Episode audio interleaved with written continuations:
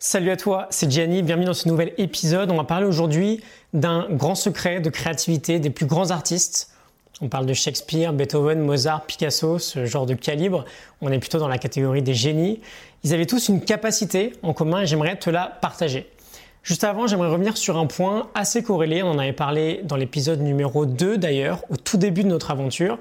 C'était une idée assez importante pour vaincre le perfectionnisme avec une expérience sur de la céramique. Je ne sais pas si tu t'en souviens, je, te la rappelle très rapidement. Un professeur de céramique propose un test différent à deux groupes d'élèves. Le groupe A, qui va être jugé sur la quantité produite, et le groupe B, qui va être jugé sur la qualité. C'est-à-dire que le groupe A, le prof va leur dire, vous me faites 20 kg de, de sculpture, vous aurez un A, vous me faites 15 kg, vous aurez un B, etc. Et juste sur la production. Le groupe B, il va juste lui dire, ok, je veux la plus belle pièce possible, peu importe la quantité, et je vous jugerai sur cette pièce-là. Et d'une manière assez contre-intuitive, au premier abord en tout cas, le groupe A a effectué des pièces de meilleure qualité que le groupe B.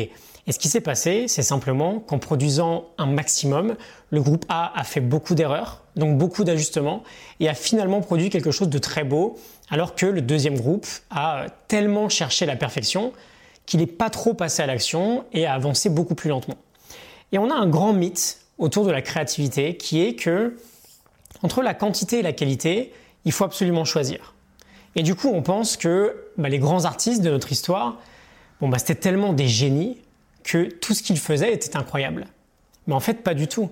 Si tu veux faire un excellent travail, c'est pas forcément un bon conseil de te dire d'en faire moins. Parce qu'en réalité, la quantité est un chemin qui mène vers la qualité. Si tu veux créer un chef-d'œuvre, tu vas devoir sans doute beaucoup créer et beaucoup te tromper avant d'y parvenir. Euh, Mozart, Beethoven, Bach, ils ont composé entre 500 et plus de 1000 pièces de musique chacun. Et on montre, il y a une étude de Steven Pressfield, non, c'est Steven Pressfield qui nous la partage, c'est pas de lui, une étude euh, sur plus de 15 000 pièces de musique classique, que plus un musicien produit de musique, plus naturellement il a des chances de produire les meilleures pièces. Ce secret que partagent les plus grands artistes, c'est qu'ils ont tous créé une tonne d'art, une tonne de morceaux, une tonne de peinture, une tonne de lettres, peu importe. Et ils le faisaient en mode vrai deep work, travail profond. Ils n'avaient pas, c'était bien sûr plus facile pour eux, c'est sûr, mais ils n'avaient pas le smartphone qui sonnait toutes les 15 minutes juste à côté. Ils étaient pleinement concentrés sur leur art.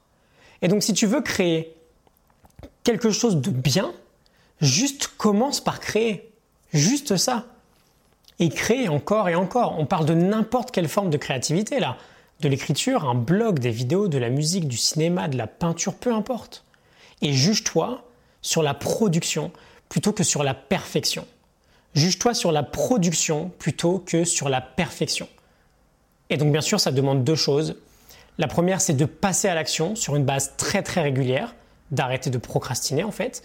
Et la seconde, c'est de vaincre son perfectionnisme, d'accepter que bah, ce qu'on va faire, ce ne sera pas nécessairement parfait.